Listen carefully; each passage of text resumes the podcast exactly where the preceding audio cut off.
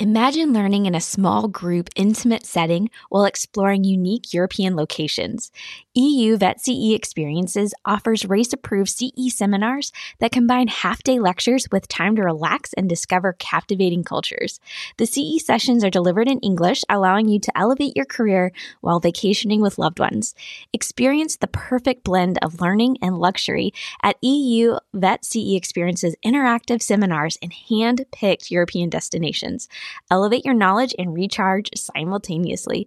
Visit euveterinaryce.com to learn more. At our lowest points in our career are also the opportunities for the most growth, making sure that you're running towards something and not running away from something. Addie Reinhard is an amazing young veterinarian, and she's the CEO and founder of a program called MentorVet. She is a veterinary well being researcher, and her research focuses on developing innovative interventions to support mental health and well being within the veterinary profession. She is on the research team for the third phase of the Merck Animal Health veterinary well-being study and is currently collaborating with Merck Animal Health to grow and expand the MentorVet program. She completed a master's degree in community and leadership development and a graduate certificate in college teaching and learning from the University of Kentucky in spring of 2021. She is incredible with this program, but more importantly, her story is beautiful and very relatable. And she made a lot of her career de- decisions by focusing on her values. So I'm excited to welcome and introduce you to the amazing Dr. Addie Reinhard. Uh, I do okay. want to thank you for coming and sharing your story. And I know part of your business right now is a lot of sharing your story over and over again. So hopefully, I'll ask some additional fun questions for you uh, because I, I think you more than a lot of people understand i think what I, i'm trying to do with this podcast and it's really to help our colleagues both veterinarians vet techs and and lots of people who are going to go through some maybe some questions about what they're doing with their their life their work. And so i'm really excited to learn a little bit more of, about your story and what makes you excited about working. So you were talking about um, your mom and, and, being in Kentucky as well. So, is that where you were born? What What was little Addie like? so, yeah, I, I, actually grew up on a farm in rural Tennessee. So, I um my mom is a nurse uh my dad is an entrepreneur so he um we owned a music store growing up so it's kind of a fun fact that not many people know about me uh but yeah, the first six years of my life, essentially, I, I was in the music store and uh, it was a family business. So we all kind of were working, even little Addie uh, in the music store and uh, working on the farm. So there's always something to do, whether it be in the store or on the farm. We had llamas and goats and chickens. So it wasn't like your typical farm, uh, more of a hobby farm, but we did breed llamas and goats and sell llamas and goats. Um, so I think that because of those early experiences, I always was really drawn to animals. Uh, but seeing my mom and doing that work, I didn't really think that I would be able to kind of do medicine because I never really liked human stuff. And I thought that, you know, it's gross that she came home with, you know, vomit on her scrubs or, you know, all, all the different things. I said, I don't want that. I don't want to, I don't want that. Um, so I ended up, uh, being re- very interested in in biology and education so i started off at east tennessee state university uh, for my undergrad and really was uh, wanting to do high school biology teaching. I got into being becoming interested in um, kind of informal education. So I did an internship at a nature center in Asheville that I loved, and it was there that I met a veterinarian, and I learned about the veterinary career through this vet, and really found that this career was um, it was a really interesting mix of science and teaching and then also getting to help animals. So i started looking into the career of vet med in undergrad and uh, and I, I, started some shadowing experiences um, discovered that i could actually handle the gross stuff when it was animal stuff. Um, and so from there, I, I, I um, applied to vet school and, and got into UT vet school. Oh, fantastic. So I do want to back up just a little bit. Since yeah. you worked in the music store, did you play an, an instrument? Yes, uh, yeah, we we play. I, I play a lot of instruments. Uh, so we um, after the music store closed, we kept a lot of the instruments that we used to sell. And so we um, play music together as a family, even still. Like if I go home um, oh. for Christmas or the holidays, we all play music together. Um, I play my main instrument. So I learned um, initially on piano. So I would say that's like my most comfortable instrument. And then I also play ukulele and cello and guitar.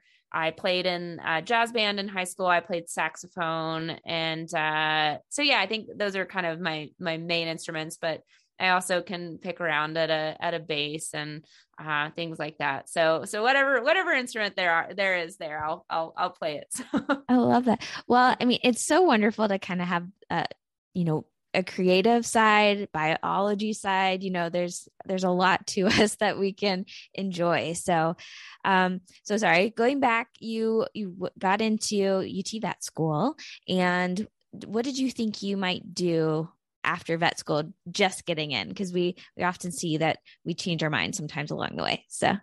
Yeah so i think when i first started vet school i, I didn't really have a specific direction. I think I remember every year we had this survey that uh, the leaders in our class would send out, and we would, it was like a Google Doc where we would put in each year what our career goals were each year. And I remember first year I was like undecided, no clue. Um, I'm just kind of seeing where this thing takes me. And then uh, I think second year I was leaning more towards mixed practice. I really liked both small and large. I think into third year, I was leaning more into exotics and ophthalmology. Uh, and then into fourth year, I was kind of on the fence about ophthalmology residency or seeking, um, you know, ophtho specialty or going into GP. And I just remember a lot of conversations with my husband of, you know, should I apply for an internship or should I go into GP? And then ultimately, I decided um, GP at least for the first few years, just so I could have that solid foundation of medicine and surgery so that I could always fall back on that because I didn't want to be limited on where I lived in the country. I wanted to be kind of flexible. My husband's a 3D artist, so he's kind of specific on where he can live. And so I wanted to be the one that could live anywhere. And right, if there's animals, there's vets typically. So I wanted to get that experience in GP and be able to have that if ever in the point of my future career, I wanted to come back to that. I would have that. Uh, so that's that's what I ultimately decided to do. Um, coming out of that school was was general practice, small animal. All right. So you're working in general practice, and then what? So so yeah, I um started off at uh, small animal practice here in Lexington. So we moved here. Uh, my husband's family was born and raised here, so it was kind of a natural next step to to move here. Um, the first practice that I worked at, I was there for I think 10 months. And then I um, switched jobs to a different practice. I started working in rural Kentucky, which was a new experience because I was working in the city of Lexington before. So it was a big shift in clientele, um, kind of from more, um, I would say, needy clients with a lot of money uh, shifted towards uh, clients who might not have as much money, but they were also some of the most grateful people in the world. And so I feel like the bar was pretty low for me in rural Kentucky. So anything that I did was just like, oh my gosh, thank you so much. So that that was kind of I liked it better. Like I really liked working in rural Kentucky. But with transitioning into rural Kentucky, that also kind of came along with a lot of tough ethical situations, um, particularly around limited client finances. And, um, you know, despite really enjoying that type of work, I think experiencing it every day or multiple times a day uh, gets pretty exhausting when you are, you know, navigating these tough ethical situations and uh, the owner's upset, the animal is upset and doesn't get a win, and the vet's upset. So it's it's kind of crappy for everyone involved. And uh, I think after a while of kind of this moral stress and uh, ethical trauma, I uh, eventually burnt out. And I think that part of that was that I wasn't setting good boundaries for myself. Uh, I worked in a really supportive environment and I loved my mentor. I loved the practice. I love my coworkers. There was very little conflict with my team or my boss or really any of that. But I think for me, at least, a lot of my burnout was related to kind of this ethical stress that I was experiencing, as well as just trying to work really, really hard without caring for my own needs. And so just, you know, working perhaps and taking on a bit too much, not being able to say no if something walks in the door, things like that. And so, you know, at first it it was fine, but then after a while it um, kind of wore on me, and uh, and then that led me to a, a Walmart parking lot emotional breakdown um, at about three years out. Um, and I just remember calling my mom. Uh, that's kind of you know, I, I have when I'm kind of in these emotional uh, breakdowns, I kind of have a a workflow of what I do. And so typically the first thing that I do is reach out to someone that I care about. So in this instance, it was my mom. And I was talking to her and I was like, I just don't know what I, don't I don't know what I'm doing anymore. I don't know why I'm doing this to myself. Um, I don't know why I keep pushing myself so hard. And i just feel i think that that was the moment that i realized that i was really severe severely burnt out. And um, it was really fortunate that she's a nurse so she's also experienced these things in her career. So she was able to kind of support me through that. Um, and i think at our lowest points in our career are also the opportunities for the most growth. And so i think that um, from there you know you've hit a bottom.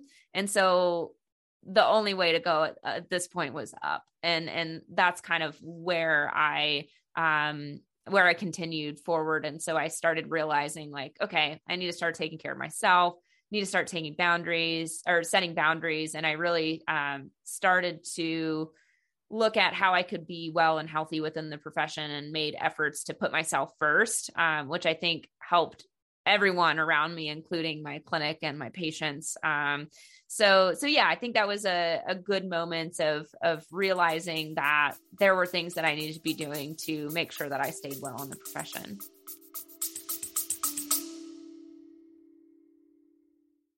We would like to thank our sponsor, VetBadger, the all in one practice management software that puts relationships first. Created by working veterinary parents, VetBadger provides all the communication, team workflow, and medical management tools you need to run an efficient practice and get home to the relationships that matter most. In support of parents in VetMed, VetBadger will be offering a signed copy of the book Pregnancy and Postpartum Considerations for the Veterinary Team by Emily Singler to everyone who registers for a demo between Mother's Day, May 12th, and Father's Day, June 16th.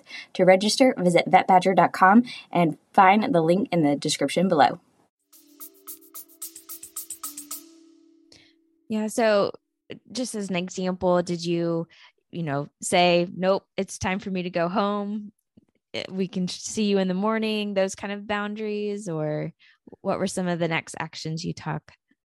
Yeah. So I remember starting to like seek out external resources like education and training, uh, I think I, I, looked for different um, like leadership programs, mentorship programs, things like that. Um, you know, looking at CE at conferences, I started attending more of the professional development sessions, and I um, started. I think the biggest step for me was starting to vocalize how I was feeling to my employers. And so a big step for me was meeting with my mentor and my boss and telling him I'm feeling burnt out. And how are we going to go forward from here? What can we do to make sure that I can stay happy and well in this practice going forward. And that's a scary thing to admit. Um, and, but I think it was it was so important for them to know because a lot of times we're pretty good at hiding that there's an issue, right? And sometimes we don't even know that there's an issue ourselves. And I think that was kind of where I was at is that I didn't really realize that there was an issue until I reached severe burnout. Um, but I think it's such an important step to be able to um, admit that there is something going on to your employer and hopefully they're going to be supportive of helping you create changes i had some ideas of things that we could do going forward to make it better for me in the practice. They made some um, alterations. So they really started honoring my lunch break and made sure that um, I was, you know, getting time to take a lunch and getting time to take breaks, um, trying not to overbook or double book. And so there was really an effort on their end to to make me more comfortable within the practice which i've seen happen quite a bit when when people actually start reaching out for help. So i think that's something that was really impactful for me because i think sometimes we think that um, our employers are you know just out to get us or i mean sometimes you are in a really toxic environment but oftentimes that's a human being on the other end. They're dealing with their own stressors right? And a lot of the things that come about as far as policies go are happening because they need to pay the staff and they need to uh, keep the lights on in the clinic and so sometimes that um, conflict that arises uh, happens because of that and not because they're bad people. And so I think when we start having more vulnerability in the workplace and talking about these things more openly, uh, I think it creates a much um, healthier environment where we can move forward and make adaptations along the way uh, to make again make it healthier and happier for you. Yeah i really appreciate that as well because you know trying to look at it from the leader's point of view it's hard to help if they don't know that there's something wrong. So you know that that can be our role in letting them know when we are struggling or when we do see something wrong and then they can help us address it. So I'm glad that they responded very encouraging for you and so you're you're doing some more ce you're kind of exploring um, when do you start getting the idea that maybe i want to really shift my career and what it looks like yeah, so I remember attending an AVMA conference and there was a career transition workshop. And up to that point, I'd kind of forgotten that there were other opportunities within vet med. Like, and it just seemed like a whole lot. And we were living in Lexington. There wasn't like a whole lot of career opportunities here in Lexington. And we just bought a house within the last few years. So I, I kind of didn't even think about career transition for a long time. But I went to that workshop at an AVMA conference and I, I was like, oh, okay, there's there's other things that I can do within this profession that aren't necessarily clinical practice. I mean, at this point, I was post burnout. I was pretty content in practice, but I was also starting to feel like the next step for me in practice was going to be practice ownership. And I didn't really want to own my own practice. And so I was trying to figure out the next step for me in my career for me to feel fulfilled within this veterinary profession. And, and I didn't see myself being an associate for long term. So, going to these career transition workshops, I started looking into alternative career paths, um, you know, looking at jobs in um, regulatory and policy and public health, uh, as, as well as starting to explore, um, you know, what kind of additional education opportunities there were. And I, I remember I applied for several opportunities and and I got declined to like three different um, internships and uh, residencies and kind of um, uh, fellowships. And and in the, that moment, that was really tough because as a high achieving individual, I was like, how am I getting declined for everything, right? Uh, but I think it was also a good moment to reflect on, okay, what opportunities am I applying for and why? And really starting to dig into what are some of my professional values and what potential opportunities will align with that and when i started doing that and, and actually started listing out values on a piece of paper and i remember making this little map of my values and writing them all out um, I, I saw that a lot of the opportunities I had been applying for did not really fit or match those values. And so I, I, realized that they could probably sense that in my applications too. So it's fortunate that I wasn't accepted because I, um, after doing a lot of values work and introspection, um, really remembered how much I like school and I excel in a learning environment and a structured formal learning environment, uh, and how I really wanted to um, do more research and teaching and get back into the learning environment. So that's what I did. I um, applied for graduate school here at University of Kentucky, which is in Lexington. So around this time, my husband got a great job here in Lexington. So again, we weren't moving anytime soon. He had moved uh, for me before for vet school and uh, first job, so I wasn't going to, um, you know, make him move after he just got a good job. So um, I applied for a couple programs at, at UK, one of which was the uh, Masters in Community and Leadership Development. I was really excited about this program because it aligned with a lot of my interests. So there was some education around um, how to be a better researcher, there was some training on how to be a better teacher. Uh, there was um, training on how to build communities and develop yourself as a leader. So I was like, this sounds like exactly where I want to be. And it offered enough flexibility in the curriculum that I could start exploring some more of my interest, uh, as well as give me some of the tools and skills that I needed to excel. And um, so essentially starting this program, my research mentor at UK, um, I, I started in, I quit my full time job in the summer of 2019. And my research mentor on the first day of the program uh, asked me kind of to come up with three ideas for research projects for the two years that I was going to be there for my master's degree. And I, I remember that uh, I, I, I proposed this idea of a national mentorship program because it had been something I've been thinking about for over a year. Because when I was looking for resources, when I was experiencing burnout, there wasn't really a national mentorship program. Uh, and this surprised me. And so my idea was to create some kind of national mentorship program that accounted for supporting vets in the transition of practice and some of the challenges that they might be facing and really help support them in the transition of practice. And so essentially I, I proposed that idea and I said, do you want to hear the other two ideas? And uh, and she said, no, no, stop there. Like this is what you're doing. This is going to be so successful and you don't even know it yet. And she she was just empowered me to really you know get excited about this vision that i had and really empower me to pursue that.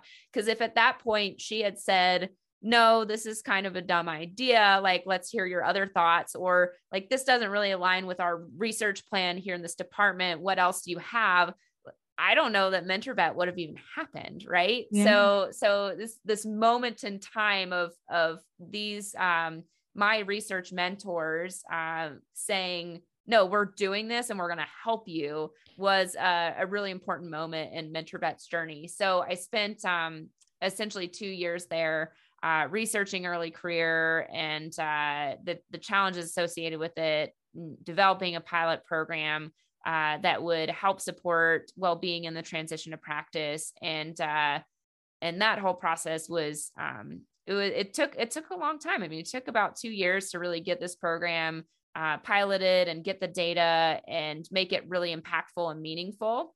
Um, and then one of my other research mentors, Dr. Elizabeth Strand, connected me with Merck Animal Health, and they learned about my project and then they wanted to support it in whatever way possible. So they became a founding sponsor in the spring of um, 2021. I launched my my formal company MentorVets in uh, march of 2021 so our, our one year anniversary is actually on thursday which is really exciting oh happy anniversary uh, thank you. Um so yeah and that's uh, that's what i've been doing ever since uh, grad school is is just full-time on this project. So what have been some of the the challenges through this process that you might want to kind of alert some people to? I mean, there's always lots of challenges along the way, especially when you're making something new. Um, I think that, you know, for anybody like that's considering transitioning careers, one big takeaway that I had through my experience was just making sure that you're running towards something and not running away from something.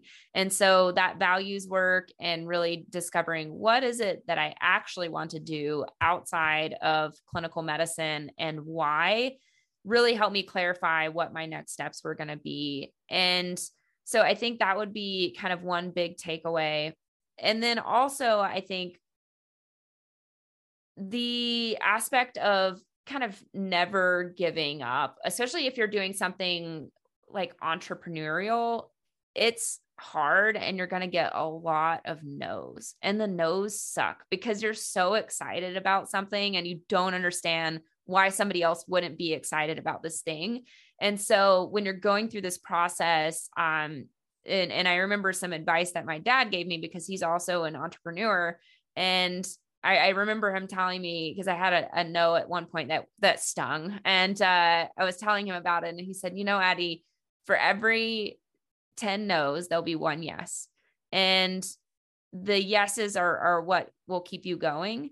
And the no's are important too, because you don't want to, you wouldn't want to collaborate with somebody that isn't really excited about what you're doing anyway. And so that, that advice really helped me to be able to move forward because you do get a lot of no's um, if you're going to start something new and um and there are hard days but if you just keep going and following your vision eventually you'll find other people that are excited about what you're doing and and want to support it as well i i love so much of what you said first of all the the values graphs or, or things that you were drawing i think that's such a good idea to kind of focus you on where you want to go and then once you're in that direction i'm glad you had so many people that were mentors for you. So mentors for the MentorVet.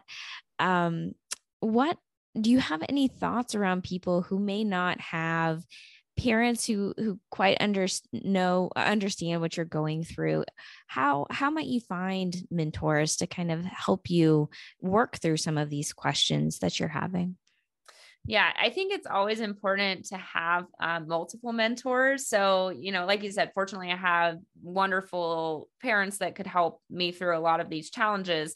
Um, but there's also a lot of things that they did not understand about what I was doing too. So, um, for me, I think being proactive about seeking mentors is really important. And um, you would be surprised the places that you can find mentors. And so you don't always necessarily have to go through a formal mentorship program like MentorVet to find mentors, although we do have wonderful mentors. There are other places that you can look, um, you know, going to networking events at conferences and meeting people and just being proactive about asking people if you make a good connection asking them if if you could meet again. And then at that meeting ask them if if they could be your mentor.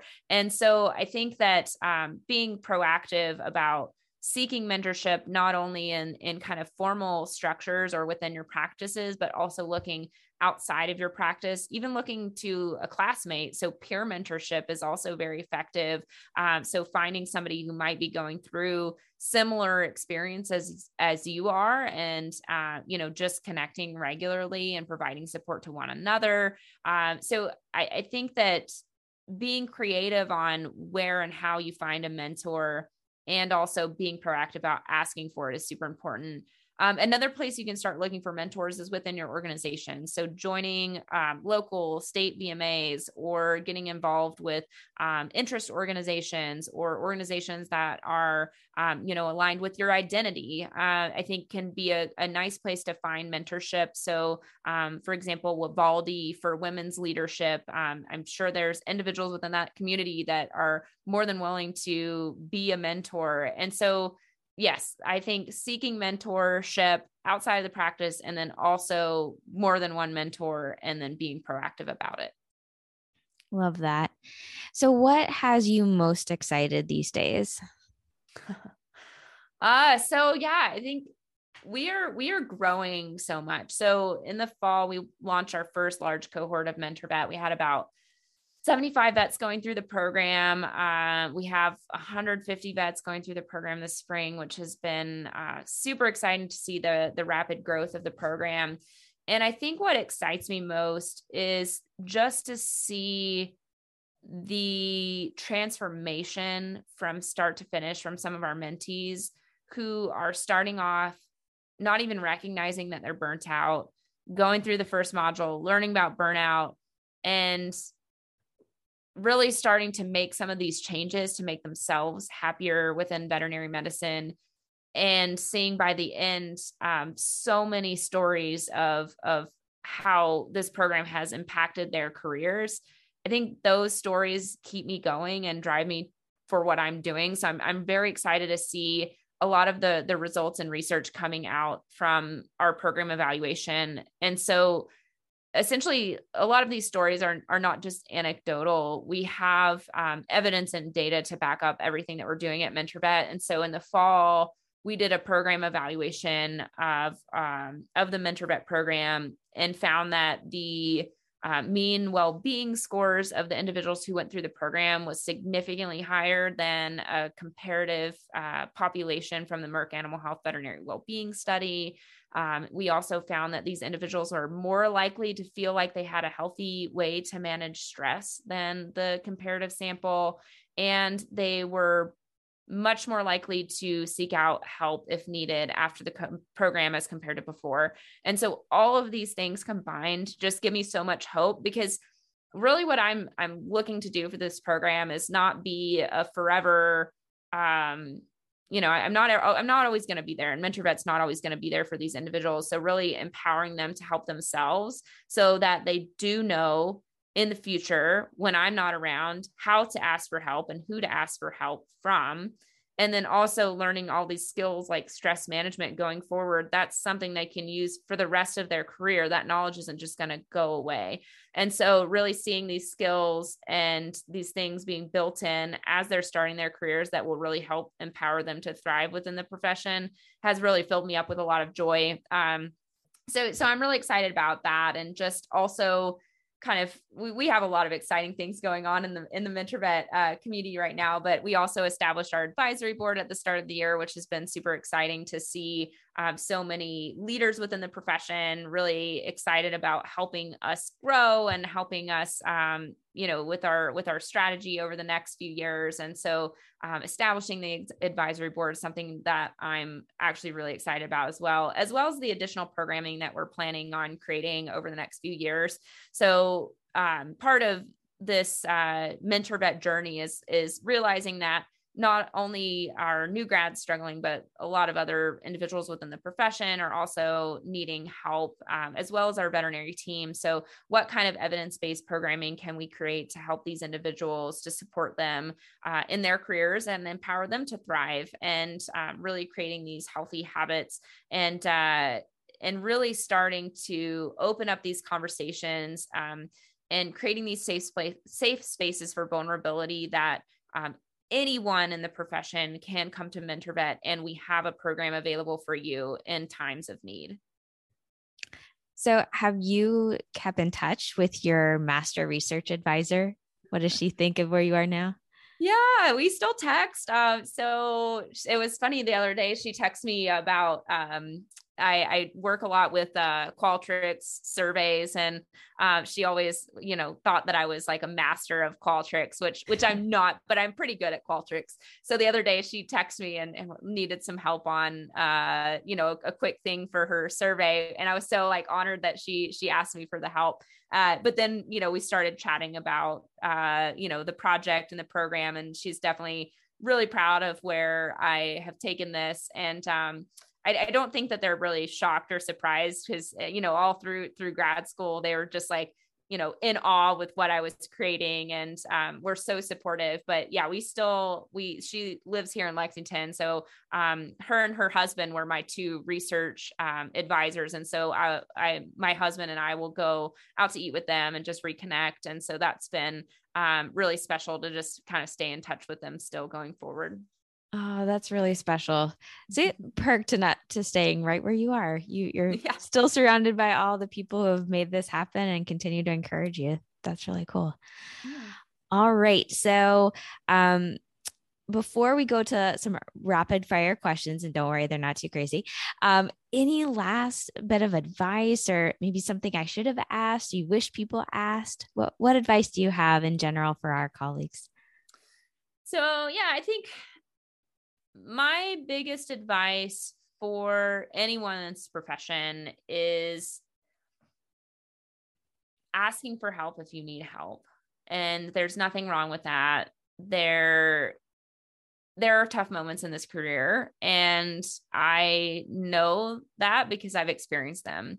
And until we start opening up and becoming more vulnerable about our experiences, um, we're not gonna we're not gonna move the needle on this um, mental health and well-being issue that we're seeing. So I would love to see a veterinary community that is um, both really open about the challenges that we experience, but also in a in a productive way. And so instead of looking at challenges as you know horrible, there's no way forward, um, but instead looking at our challenges um, and and the opportunities for growth and how can we make this challenge um, better? And what can we do to be um, healthier within the profession? And so you know if, if if something like client conflict is really stressing you out talk about it. But then also talk about how you're going to make that better and less stressful and doing things like seeking training in conflict resolution or debriefing with a coworker. And i'm not talking a rant session but just debriefing in a healthy way right? So i think if we can create these structures of um, vulnerability and support um, i think that would be really helpful for our profession. I definitely agree on that all right. Well, thank you for for coming. And I, I, have a couple of last minutes, like I said, rapid fire questions, which are it's just fun and a good way to wrap up. So, first one is what is something that is on your bucket list to do? Woo, I would say go to New Zealand. Um, so I've Ooh. always wanted to go to New Zealand and I have not been there yet. And uh and Iceland too. I would I would add that to the bucket list. So um just traveling to beautiful places. I love to travel. I hear that. Mm-hmm. All right. What is a simple moment that brings you joy? Hmm. I think afternoon dog walks. So uh, every day, my greyhound will whine until she gets to go for a walk, and it's um, a good reminder for me. It keeps me accountable on my self care, and so every afternoon we go for a walk, and I just love that little um, brief break for you know 10 minutes just to be outside rain or shine um, cold hot it doesn't matter. She she's going to get her walk. So uh, those moments of uh, you know just walking her has been special. Our pets keeping us accountable. Gotta yep. love it. All right. If you could create a law that everyone had to follow what would your law be? Hmm. Man, well, you know, I think this is just good advice in general for organizations going forward. But um, w- one thing that every organization could do would be offer an employee assistance program. So uh, everybody uh, and every company has an EAP so that their team can get free access to mental health um, care to direct them for next steps on their mental health. Uh, so yes, uh, your universal EAP, I guess, would be my law. That's a good law. We got to get you into politics next. uh, all right. Final question is what is one thing you are grateful for? Mm, I have so much gratitude. So I, I, I think that my um, biggest gratitude, at least over the last three months, um, has been my own mentors. Um, and so there was a moment in January where I realized I took on a little bit too much work for the first start of the year and realized that, oh crap, I'm going to be working 60 to 80 hours a week uh, until March.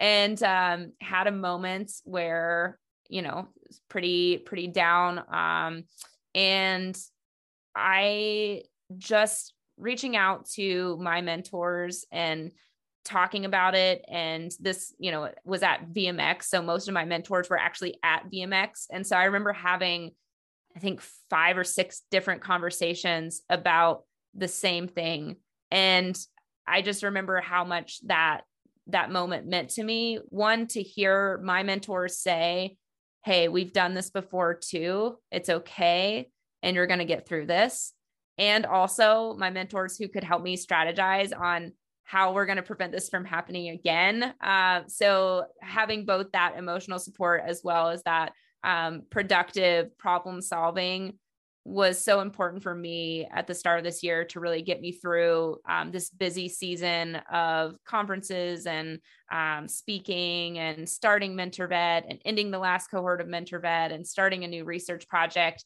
Uh, so that um, support from others, I'm, I'm just so incredibly grateful for my mentors.